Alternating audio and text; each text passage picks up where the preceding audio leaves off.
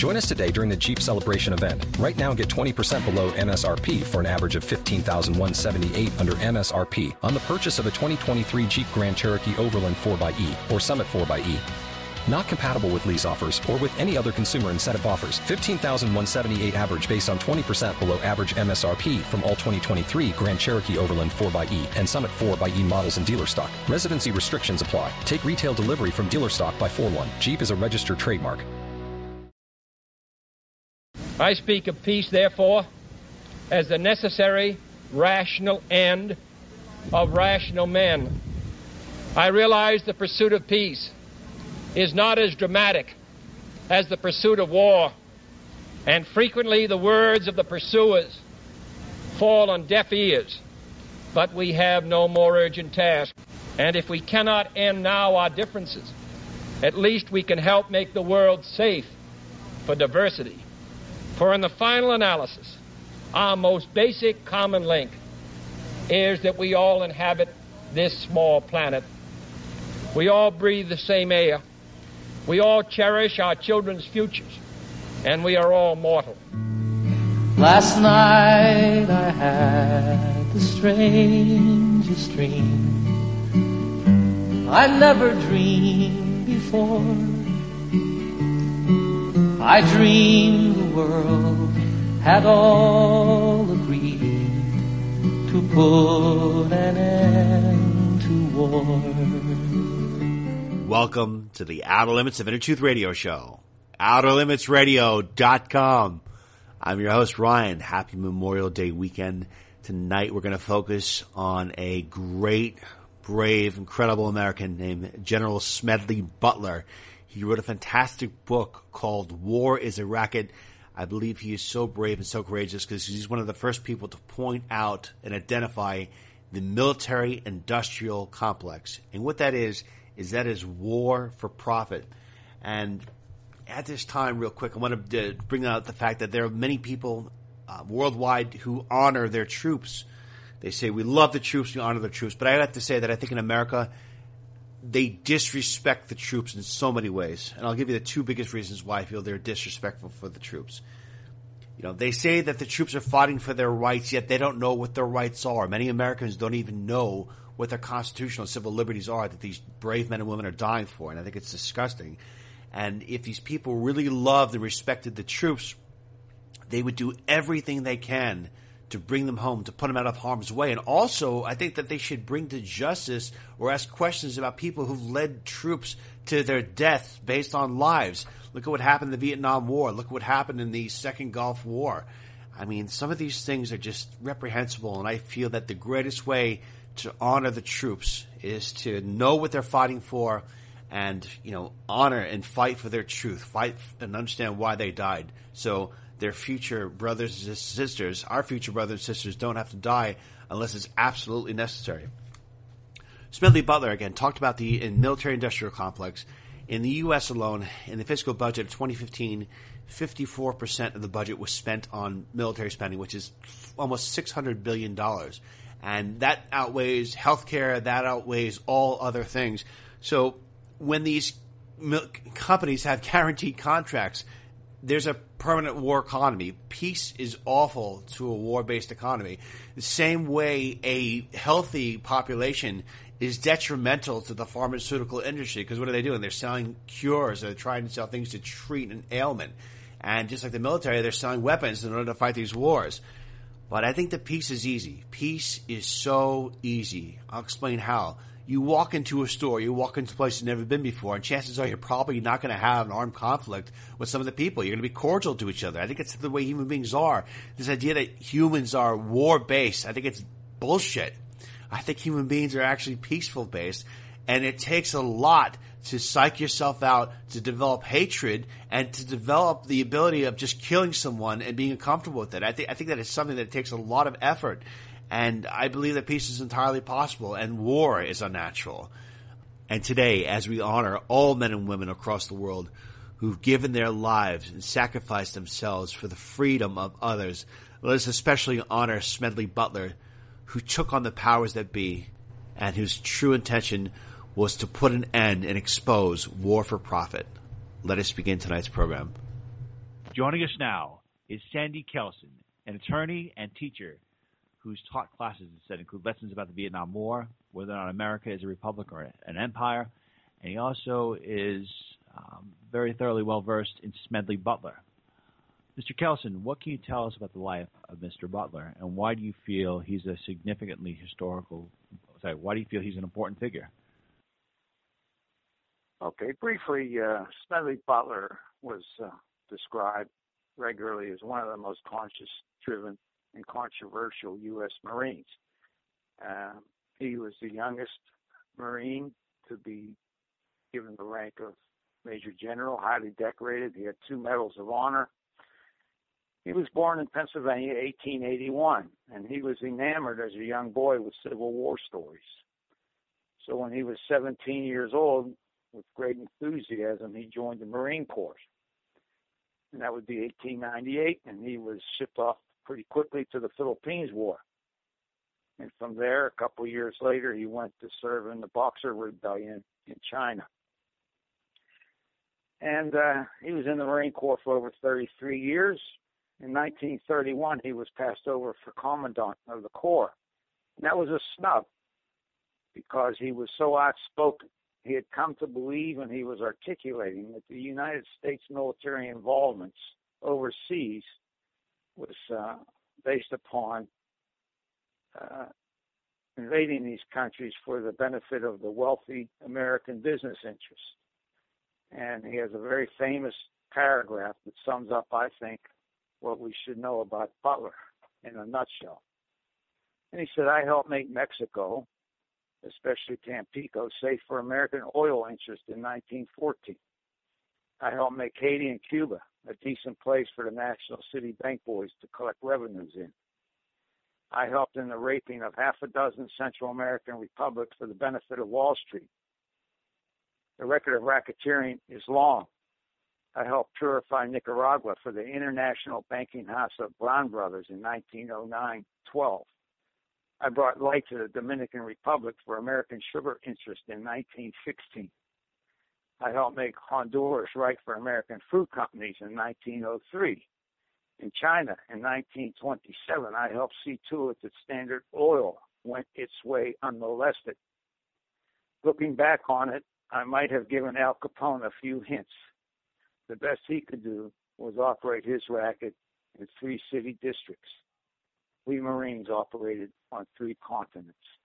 So that's it in a nutshell about Smedley. I so do you think that? I mean, that's pretty. It's at that time. I guess it would be considered shocking, but even even today's, it would probably be even more shocking. Why? Why would he say uh, such things, and why do you feel that maybe those comments were not embraced by by mainstream, or not even embraced on a large scale by the general public? Yeah. Well, there's a lot of questions there. Number one, after he got out of the Marine Corps, he was on a speaking tour of the United States. He spoke over 300 days a year for several different years. And he spoke the way I just read at these events. And he was a hero with World War One veterans. And uh, he went to uh, the VFWs all over the country speaking this way. I'm a member of VFW. I tried to get them to reprint one of his articles to compare it with what was going on today, and that was declined. You can't speak that way at the VFW anymore. Uh, but he was telling the truth.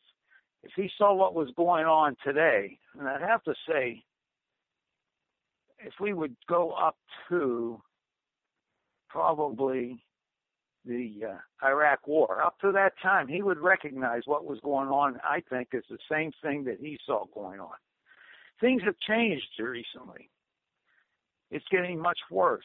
My interpretation, for what it's worth, is this: historically, the countries that had the strongest, overpowering economies were those in charge of empire talking about Smedley Butler, the message that he has and his lasting impact on American culture, do you feel, what do you think would be some of the greatest lessons that Smedley Butler could offer America at this hour of our history? Well, I think that uh, what Smedley Butler could offer is what we have a lot of people offering. You have a lot of activists out there. They're doing a lot of things. Uh, we have some that are considered leaders, but those leaders aren't anybody. You know, Smedley would be a leader, I would assume, uh, without an enraged public. Uh, if you go in the civil rights movement, which I think is a beautiful model for how to uh, try to uh, get freedom. Uh, Martin Luther King was just coming to speak at a church of people who were all riled up and angry. And when he got done, they applauded to such an extent he was shocked and surprised, and he became a spokesperson. He wasn't a leader. Everything was done by consensus among a group of activists who were selected by the masses. This has to be done from the grassroots to be successful. Leaders can be co-opted, leaders can be shot, but the movement has to continue. So Smedley would be, I would hope, a perfect example of what Smedley would be, I would think, would be Subcommandant Marcos with the uh, uh, Zapatistas in Mexico. He's the mass guy that's a poet. He takes his marching order from peasants. So I would hope that Smedley would be serving in, in that capacity. Mr. Kelson, thank you so much. That was a real riveting and uh, interesting interview about Mr. Smedley Butler. Really appreciate it. Thank you so much. Joining us now is John Grant, a Vietnam vet, a member of Veterans for Peace, a journalist and founder of This Can't Be Happening. You can learn more about that by thiscan'tbehappening.net. Mr. Grant, why do you respect and admire Smedley Butler? Oh wow, um, Butler is an amazing uh, historical figure in, in, American history, especially in the American history of um, imperialism uh, as it's reached out into the world.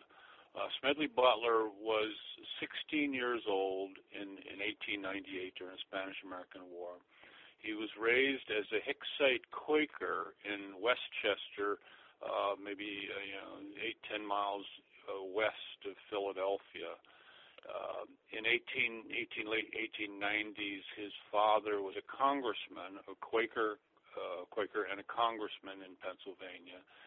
And the U.S. Marine Corps was just fledgling organization as America was sort of bursting at the seams, and in, that era with industrialism rising after the Civil War and railroads expanding to the west and uh, you know, America was just uh, this bursting at the seams thing, and this young kid, Quaker kid in West Chester, decided he wanted to be one of these new Marine lieutenants that they were uh, commissioning that would, you know, ride on board American ships as they as they reached around the world. And his father and his mother finally signed off at 16 and he became a a U.S. Marine as a Quaker. Um, and of course, what's interesting to me, uh, I was married as a Quaker and a tender, and uh, this whole idea of pacifism amongst Quakers. Um, some are pacifists, some aren't. In his case, he wasn't. But at the same time, they're very peace-oriented people, and and and very confident people in in what they call in the Quaker religion clearness, getting clear on things. And um, this this man, uh, to me, exhibited this. So he has a long career. I'll cut short, and we can kind of tag back around on it. He has two Congressional Medals of Honor in his military career. Uh, one in Mexico for some intrigue that he did involving politics and things, and the other one was, I believe, from uh, the the Boxer Rebellion in China, which he was involved in. He was also, after you know being a young kid, 16 as a lieutenant uh, in the, the Spanish-American War on Cuba. He landed on Guantanamo, what's now Guantanamo. Um, he was trained by these old gnarly uh, Civil War veterans who were, you know, had seen everything. They were probably some of them in their 50s even uh, and they sort of trained this young kid. and then he went to uh, Central America, did a lot of things in Central America. By this time, maybe he's a major. He was in Haiti, a long episode in Haiti. Uh, amazing incidents of courage and, and, and, and that he's very a legend for. So he's on the battlefield Uh, and he's fighting all the. I mean, is he actively in the heat of combat as a Marine? hmm Go ahead. I'm sorry. No, I'm saying so he was actively on the ground for a lot of these wars. Oh, absolutely, and especially in the Boxer Rebellion in, in Beijing or Peking, I guess they called it at the time. They went to save a, a garrison there. Uh, you know, they marched in, you know, with, with other international soldiers. Very bloody episodes that he was certainly part of. Um, he had a he had a huge anchor and eagle world anchor and eagle, uh, the Marine symbol carved in his chest as a tattoo. One of the characteristics. So it seems like and he was a small guy, like a Banty rooster kind of guy. And uh, one incident, very interesting to know, he's very legend for. It was in Nicaragua. He's going on a train with a hundred troops uh, on board. Uh, they were trying to clear their train from uh, Managua to Corinto on the coast to pick up more U.S. Marine troops.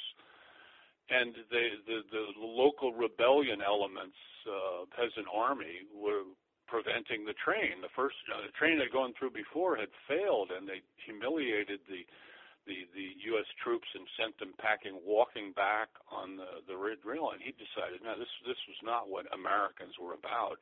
So he led the next train in the front from the engine, and they stopped. They had a blockage, and he went out and he confronted. uh you know, with all these peasant troops with machetes, and he confronted the rebel leader who said, "You're not going," and turn around. And the guy pulled a pistol and put it right into Smedley Butler's chest, and said, "If you move, I will shoot you." And then Smedley Butler grabbed the pistol, yanked it out of the man's hand, emptied it into the ground, and threw it away in such a quick, rapid moment that all of the Nicaraguan man's troops and the Marines all started laughing. That he just completely defused what could have been a slaughter by this brash act. And so he's this is one of the legends of Smedley Butler. And uh things like that. And ultimately the arc of his career ends up in World War, you know, just before World War II, you know, the rise of, of fascism in the 30s.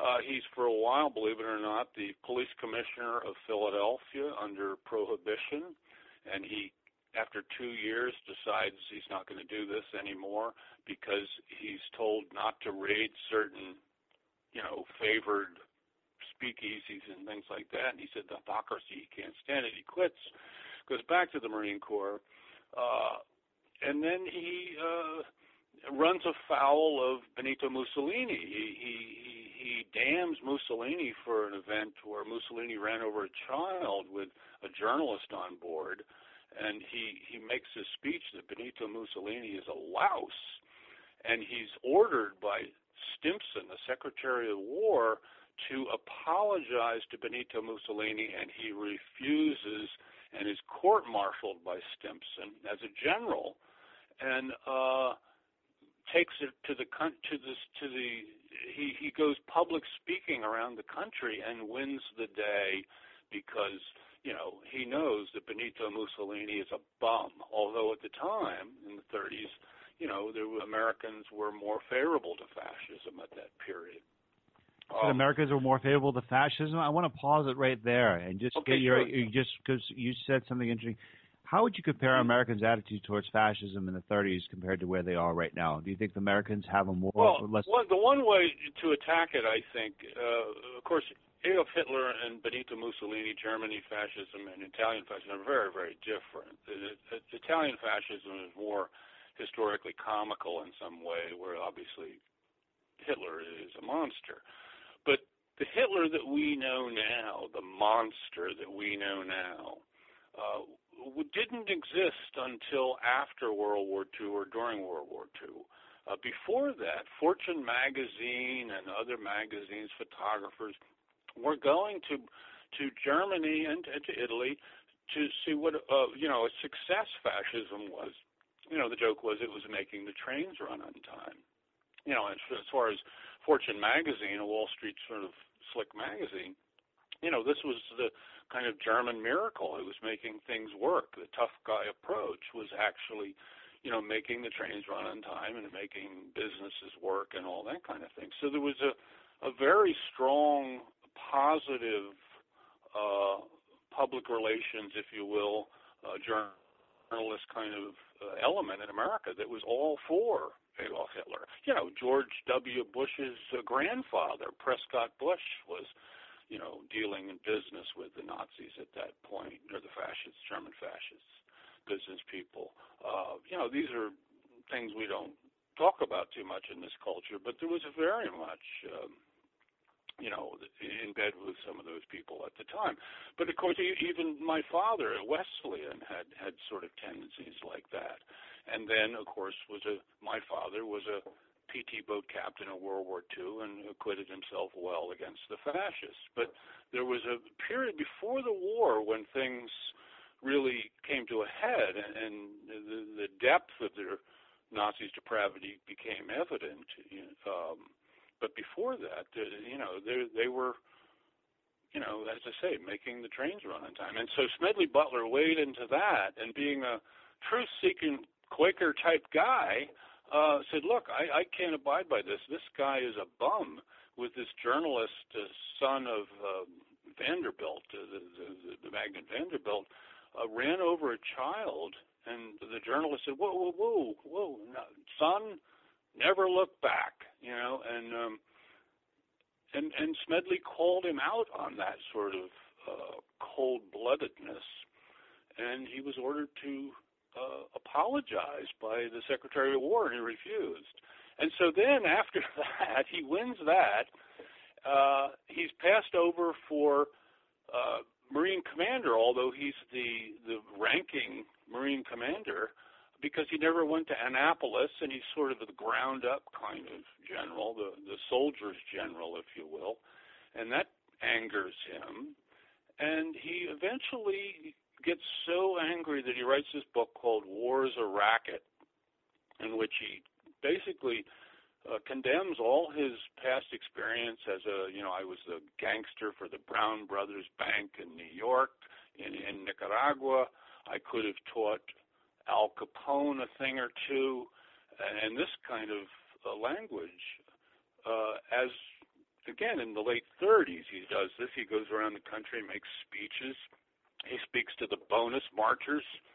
Uh, and then there's ultimately in his career, there's this plot uh, of, uh, you know, to, to make the long story short, elements of Wall Street financing research into the black shirts, the silver shirts, and, and the brown shirts in Europe who were disgruntled World War II one vets, a lot of them, that there was a 500,000 member American Legion of some disgruntled World War One vets that these people had this idea that they were going to turn this into a fascist army with a man on a white horse. They needed a general to lead it, and uh, they chose Smedley Butler, which was in a, a tragic or a fatal choice on their part. They should have told somebody like Douglas MacArthur, who was a true fascist in that sense, uh, whereas they chose the wrong guy, who was uh, sort of the people's general he got a journalist involved. He got the House Un-American Activities involved. There was a hearing, and it was, you know, made public. And I think then Roosevelt went to these people and said, "Look, either you're I'm going to push for treason against you, or you leave me alone." And it was, in a sense, the you know people going against uh, FDR like they've analogously going against uh, Barack Obama in, in currently. Okay, well, let's just. So, I want to just take it back to one thing about the book. Sure, go ahead. About war is a racket. Long story short, what is the most? What are the two or three most concise messages about that book? Um, well, it's it's not a book; it's a pamphlet, pamphlet right. pretty much. It's short, and but it's basically uh, it has a vein in which it talks in the spirit of talking to parents and mothers of don't send your children to these wars because these wars are you know, all about uh, you know rich men's wars and things like that. Uh, he goes into some history. It's been a long time since I read it, and for details, I need to probably read it again. But um, you know, it, it's basically uh, telling truth to the to to the American people. Again, this to me uh, harks back to being a Quaker and truth telling. What's the truth? Like What's the truth that's in the book? I mean, my understanding is that you read the book and then he t- explains mm-hmm. that that you go to war because it, there you there's a lot of money to be made. But then, we, if you right. offer that to the attention of someone, then some, some people will right. say, "Well, you don't know that that's not correct, and that there are a lot of wars that need to be fought." How would you? What would you say to somebody who says that you know what? We need to fight a lot of wars in order to keep uh, well, America safe, or any country well, safe. Well, I, I think the the how this impacts on on the story and history of Smedley Butler to me is very interesting because he dies at the Philadelphia Naval Hospital from stomach cancer in June of 1940. Uh, and he's gone. He had all these problems with the Department of the, you know, the Marine Corps, uh, the head of the War Department, all this. And he's written War is a Racket. He's gone around the country, make these speeches. He writes in in these magazines and all this stuff, very subversive stuff. And then World War II comes along, Pearl Harbor. Uh, had had he lived through World War II, I have no doubt that he would have corralled around and you know become part of the the program because World War II you know is is arguably something that was unavoidable for the United States and something the United States had to participate in. Um, Why did the United States have to participate in it? And you actually you saying that you think that Smedley Butler would have been as part of uh, the, the well.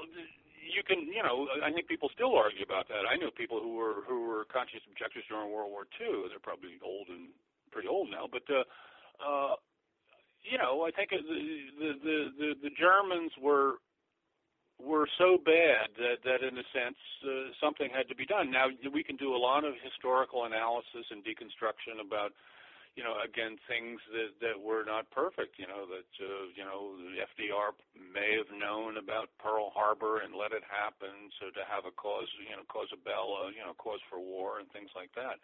So it's very complicated. But you, I don't think World War II is is is one thing. Uh, Vietnam, for instance, modern war. Uh, I can't imagine that Smedley Butler, what I know of him, would have gone along with something like Vietnam because Vietnam, the Vietnamese never threatened us in any way. They were our allies during World War II. We we fought with them against the, the Japanese who had intimidated and cowered the French armies, the Vichy French armies, into their barracks.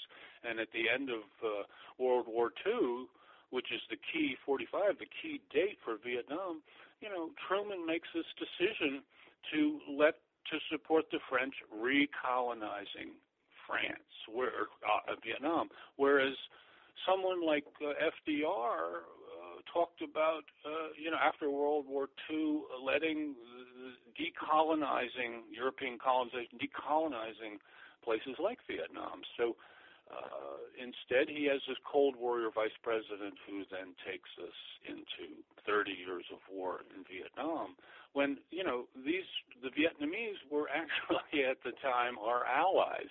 Um, you know, and so I think someone who was so intimate with American arrogance and American exceptionalism as expressed in military uh, uh, interventions around the world, especially, you know, supporting, you know, the Brown Brothers banks and other capitalist elements in these little countries of Central America and Haiti and whatnot he would have seen Vietnam as more of that.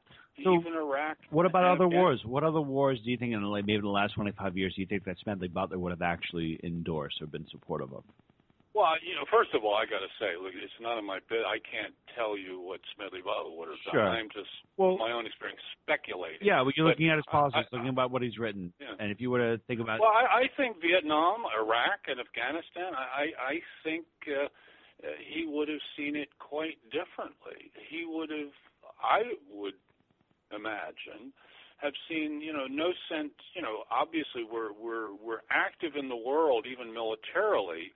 Um, you know, so it's not that we ignore elements like Al Qaeda that are in Afghanistan, but there were people at the time who were saying, well, it should be treated, you know, literally like a police crime or you know a crime, international crime, to be addressed in that mode. You know, even militarily in that mode, but not as something where you send an entire army to invade and occupy and, and muck up the place like we've done in Iraq and Afghanistan. Uh, so someone with the sensibilities of a Smedley Butler and, and uh, the, the background of Smedley Butler, I think would have questioned all three of those wars Vietnam, Iraq, and Afghanistan. Okay, so if you look at Smedley Butler's work, he says that there's a lot of money to be made through military interventions. Does if you look at his work, can you Right. cite that what he reveals is a formula that is not only just applied to the United States but other countries throughout the world? And do you mm-hmm. feel that war for profit was something that happened long before World War II? That there were other wars throughout America's history that were fought Well, specifically again, for profit. again, all of the the the, the wars in, in Central. I've been to Central America in the 80s and 90s. I made a number of trip number of trips as a photographer and was in the rebel zones and all sorts of things. Um, so I understand, uh, you know, Central America a little bit. I recognize it. Uh, and and what he, the whole, you know, from Teddy Roosevelt on of, of you know the Spanish American War and this bully idea of, you know, we, for one thing, we we basically stole Panama from Colombia in order to make the canal, which of course was Teddy Roosevelt's baby at the time. Now, the canal may be a good thing for for international t- you know commercial traffic and all that. But there there is this american bulliness using fdr or tr's um, terms that uh, that smedley butler ends up historically as the person that is is characterizes a lot of this intervention and went along with it as a good american soldier but he also, as I always hark back, was this Quaker kid that was raised to value truth. He was a Hicksite Quaker, which meant he didn't go by the Bible so much as this inner Christ-like voice and this clearness and this this confidence that Quakers ironically have that he translated into you know a Marine general, and so it came to this collision, if you will, at the end of his career when when a lot of that Quaker stuff, background, integrity caught up with him, and he said, "Wait a minute, this is not what I thought it was." So it's a sense of betrayal that he goes. It, to me, is not unlike the betrayal that many Vietnam veterans feel about going to Vietnam and realizing, "Wait a minute, this war is not what I was told it was about," and that was certainly my experience. Um, so that's why, to me, uh, Smedley Butler is such a, an amazing American character because he's very American. He, you know, in this idea of thank you for your service, you cannot say that anyone did any more courageous, risky service than someone like Smedley Butler. But the way I always say, people thank me for my service. I say, look, don't thank me for my service. Thank me for what I learned from my service.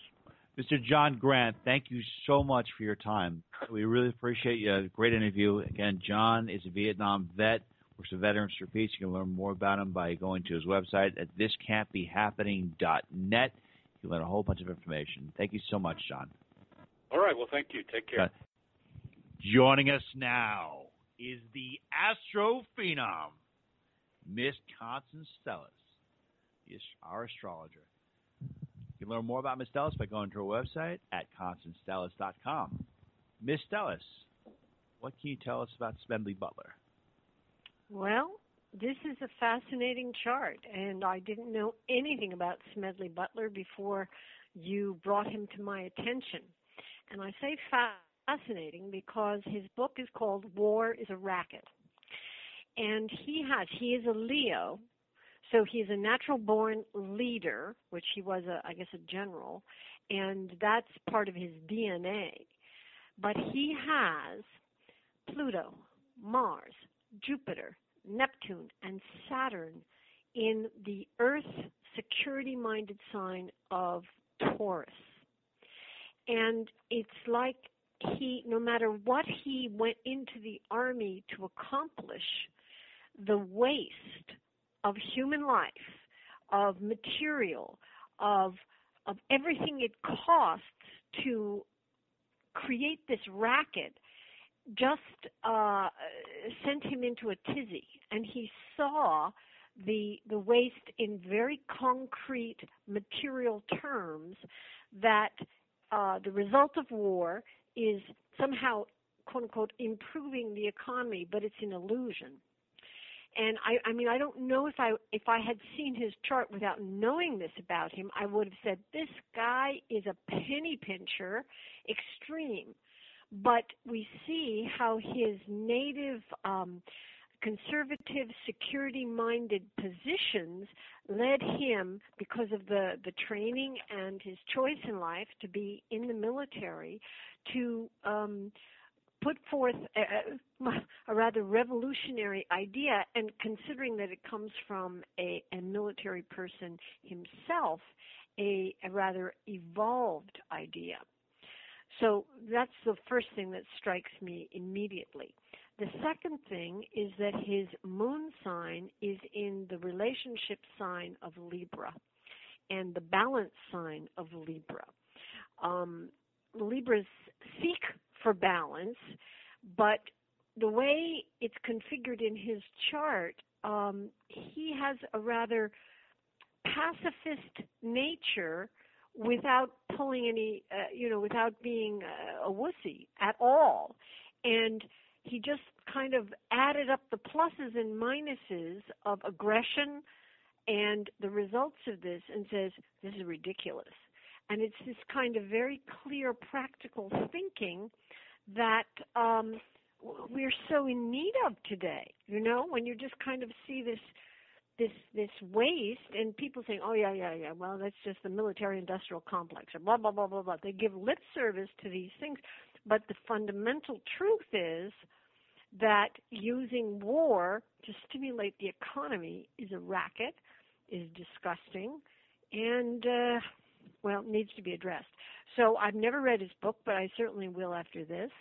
Uh, I also think that his purpose on Earth was to um, put a new slant on something that's you know as old as the hills, which is aggression and war, and that he fundamentally is a, a kind of warrior communicator. That's what I would call him, uh, and putting things in a way that would be very it would be very hard to argue against him because of his training and because also of the very clear way in dollars and cents or euros and whatever that he sees things.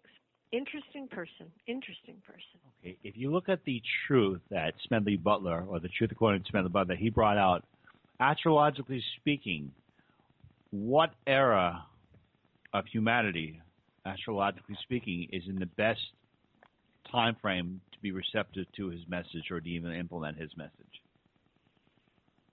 In the past or yet to come? Past or yet to come. What era? If you're thinking about this thing for stars, like what? Well, what, I think that he definitely was a, of a royal nature, you know, mm-hmm. and and so perhaps we could invent this story. I say invent because you never know exactly, or at least I don't for sure, with somebody's past life. But let's say he was a king of France. Leo oftentimes gravitates towards the great excesses of of, of uh, Louis Fourteenth and all the Louis in in France. So let's say he was a king of France, and these uh, the glory of France. They had to raise massive amounts of money to to wage war. Now we move forward into a, a, a country and an era where there are no kings. And so perhaps this experience kind of opened his eyes and says, wait a minute, I'm not, this is not divine right. God didn't tell me I'm a king. I'm a soldier here, and this is a waste of time and money. So I, I think that um, hearkening to to times of royalty is where he came from, but where he ended up, and if he comes back to visit us again, will be in a much more egalitarian and humanistic um, vantage point for the the uh, continuation of the of the human race, such as it is right now. Okay, and Ashrod, um, if you look at the stars and you look at the, I guess the chart of America, you look at the chart of the world, you know, maybe five, ten years ahead.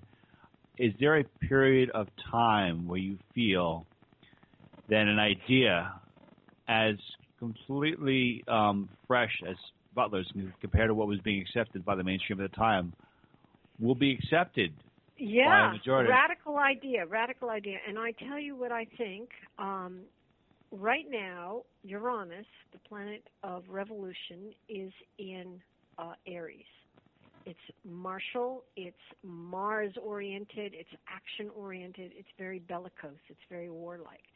But in about two and a half, three years, um, Uranus will move into Taurus.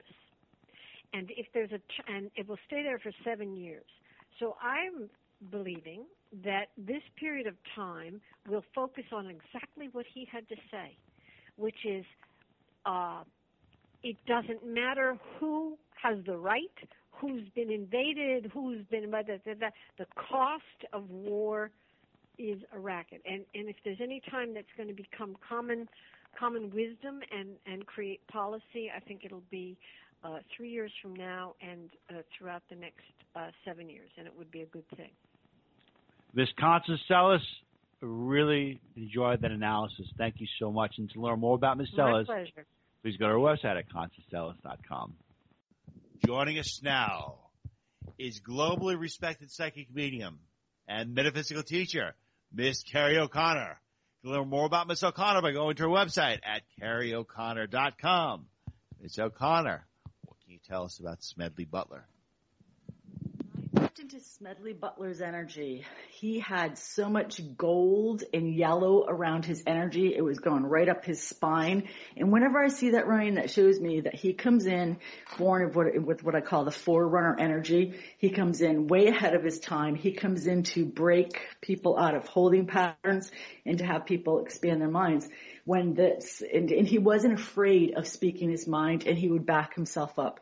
And that I really admire. Sometimes people just conform because they don't want to, um, they want to be accepted. He did not care about that acceptance. He accepted himself deeply within himself, not where it was ego, but he came from the, his heart and he definitely came here to free people from thinking bigger and wider about the government, about themselves. Uh, when he broke up the corruption happening in um, Pennsylvania, he didn't care who they were. He went to the elite and shut down their um, illegal operations, and he'd go to the working class too. He didn't. It didn't intimidate him where the elite get away with, and the wealthy would get away with a lot. I love that energy with him.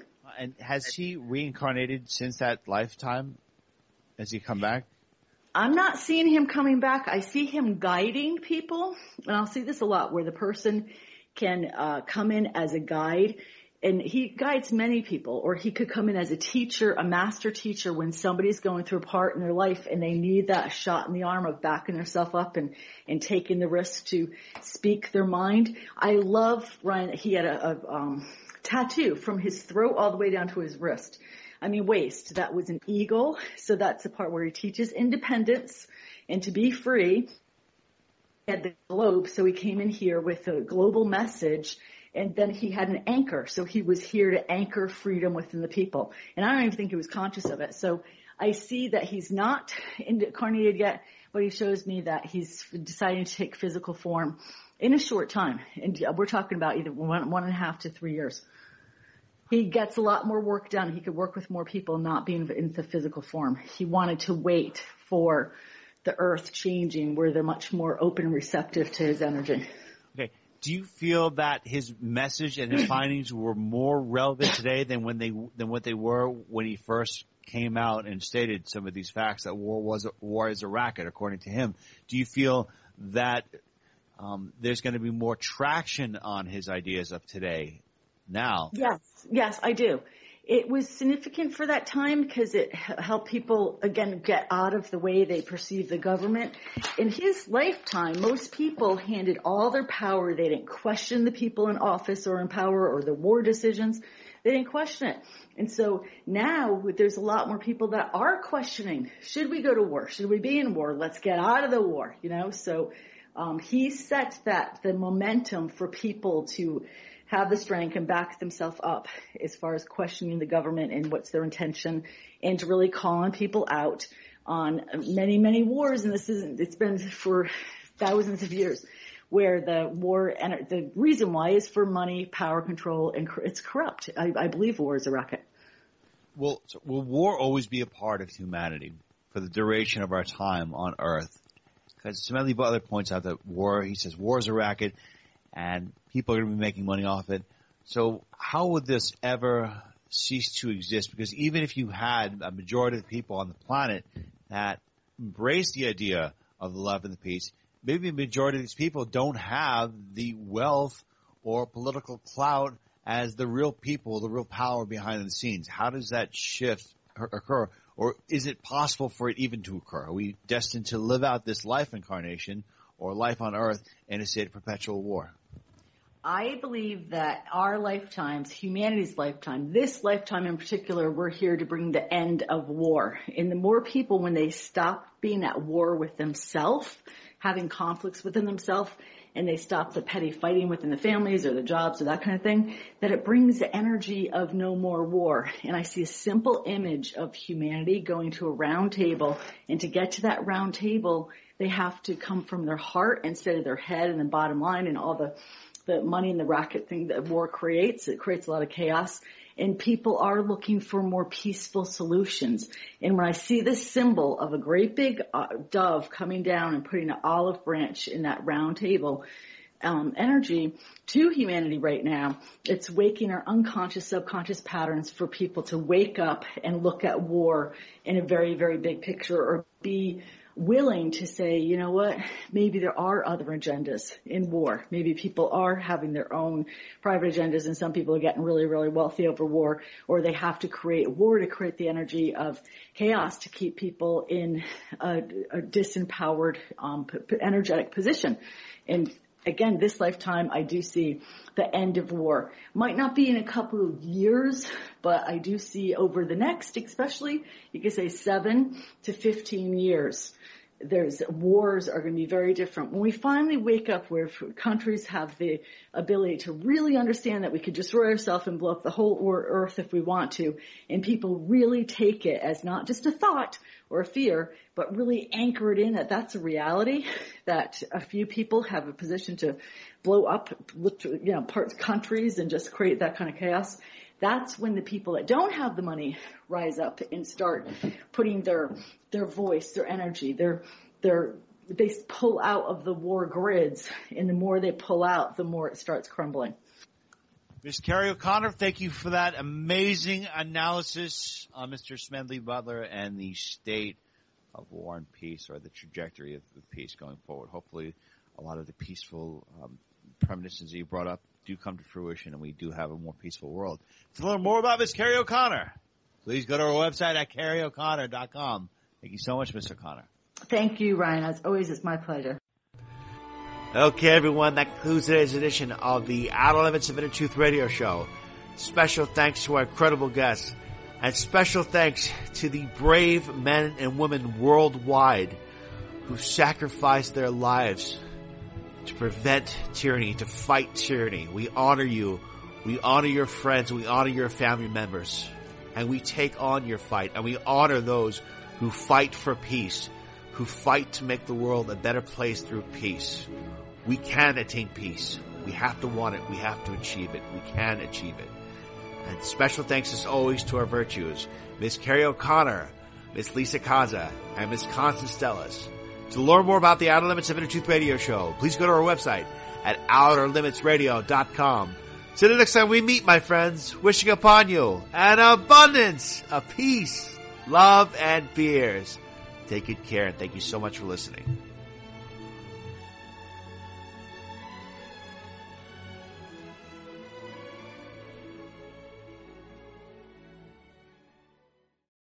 Join us today during the Jeep Celebration event. Right now, get 20% below MSRP for an average of 15178 under MSRP on the purchase of a 2023 Jeep Grand Cherokee Overland 4xE or Summit 4xE. Not compatible with lease offers or with any other consumer incentive offers. 15,178 average based on 20% below average MSRP from all 2023 Grand Cherokee Overland 4xE and Summit 4xE models in dealer stock. Residency restrictions apply. Take retail delivery from dealer stock by 4 1. Jeep is a registered trademark.